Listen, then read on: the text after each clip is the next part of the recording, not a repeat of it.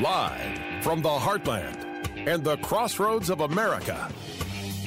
It's Tony Katz today.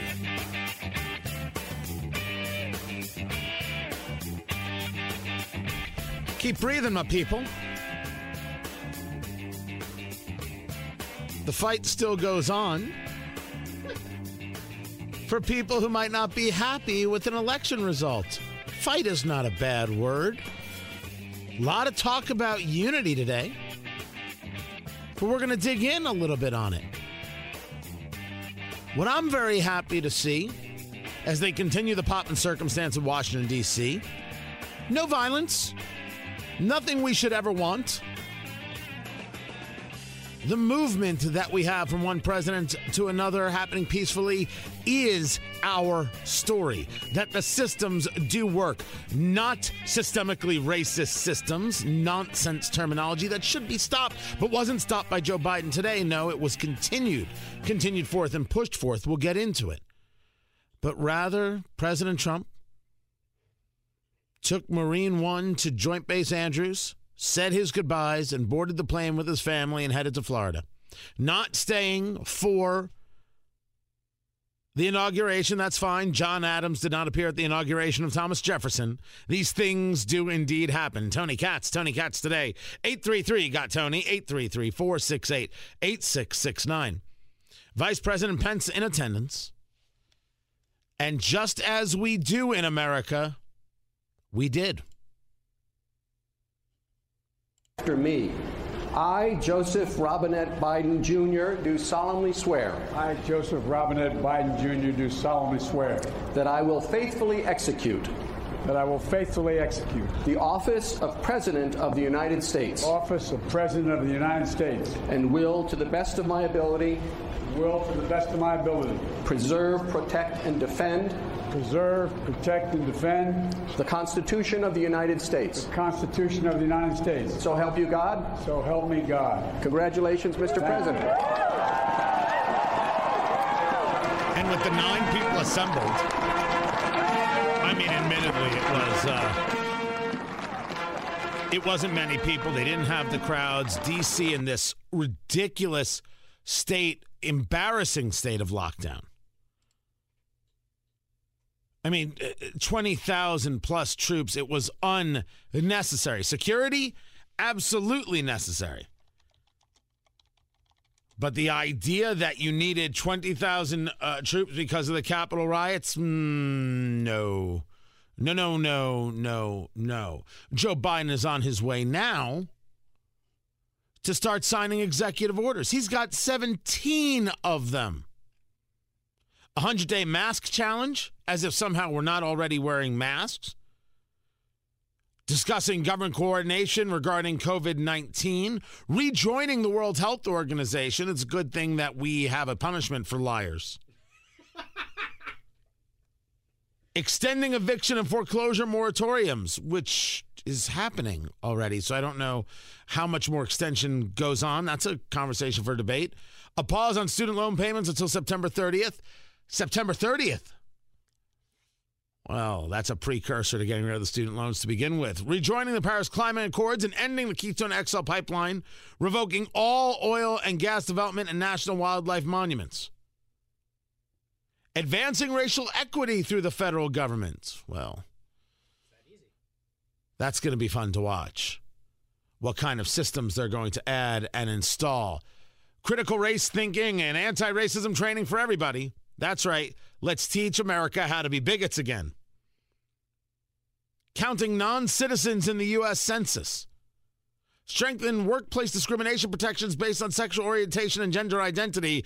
And, of course, conservative thought. No, wait, hold on. That's not in there. You still can't think like a conservative.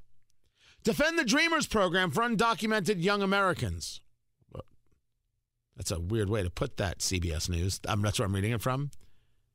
But at least in the dreamer conversation, you can argue if they were born here, they don't know any other place. Where are you going to send them to? It's a it's a conversation. But I love the way they put it. And the so-called Muslim travel ban. Again, you support terrorism, no penalties. Come on in. Change arrest priorities for immigrations and customs enforcement, stop border wall construction, which is going to be really difficult because Congress appropriated the money for the border wall construction. It's going to be hard for the president to say, I'm sorry, you can't do that, even though the money is already appropriated. That's good. I wonder what judge is going to stand up and tell him no on any of these things. I wonder what judge from some district court somewhere you never heard of is going to say, You can't do this, Mr. President. Freezing last minute Trump administration regulatory actions. Well, that's that's that's that's always good. And formulate the executive branch ethics doctrine. Your ethics doctrine is Article 1, Section 8.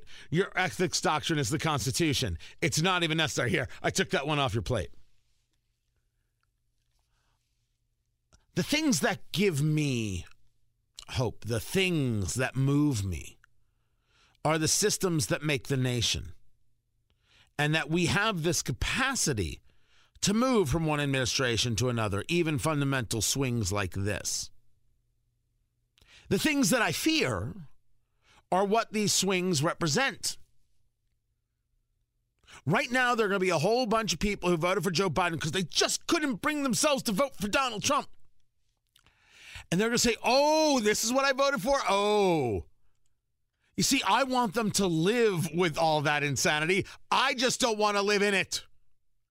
I don't want to be a part of it.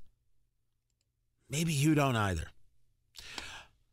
But everyone's got to take a breath, as I've been discussing. As long as there is a republic, there is opportunity for the republic. I do not agree with Joe Biden on policy.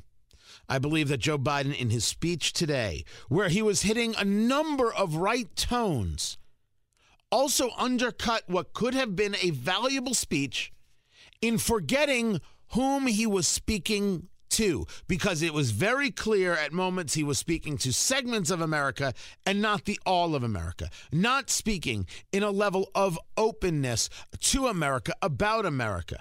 Conversations again and again about unity without taking a look at the people who sow discord all around is failure. Our job, guys, is to show it all.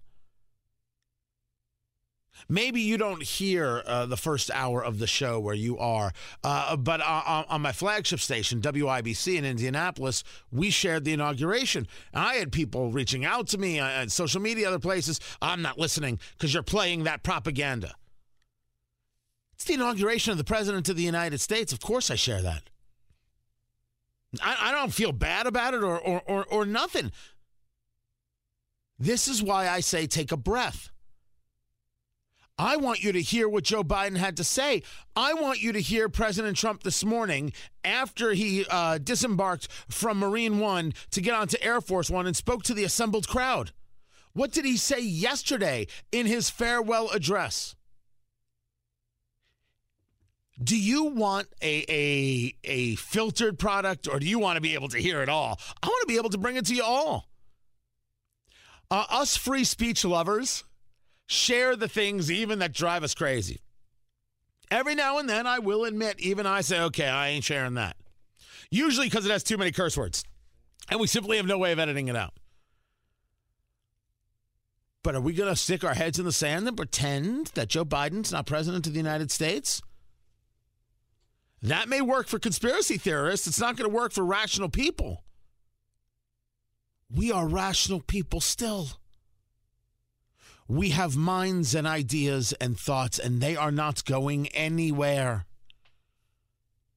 Meaning, the thoughts have a place to go, but the the ability to speak them, we're not going to somehow disappear. They're not drifting off. They're not going into the into that good night understand what he said in his speech and ask yourself does that apply all the way around or was he being hyper selective in a way that absolutely violated the spirit of what it is he was saying to begin with? Ask ourselves what our plan is. On social media i only um, said one thing. I said okay let's get back to work I am a huge believer in this.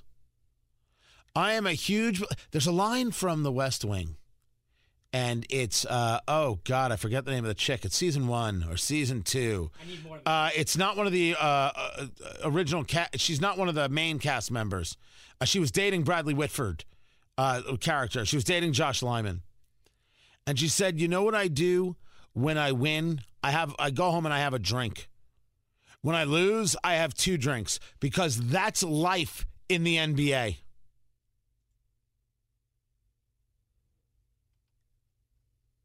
That's life in the NBA. Sometimes you lose. And then you know what you do? You get back to practice. Yes, Allen Iverson. And then you get back to playing. So, okay. Joe Biden is the 46th president of the United States, and Kamala Harris is the vice president of the United States. Let's get to work.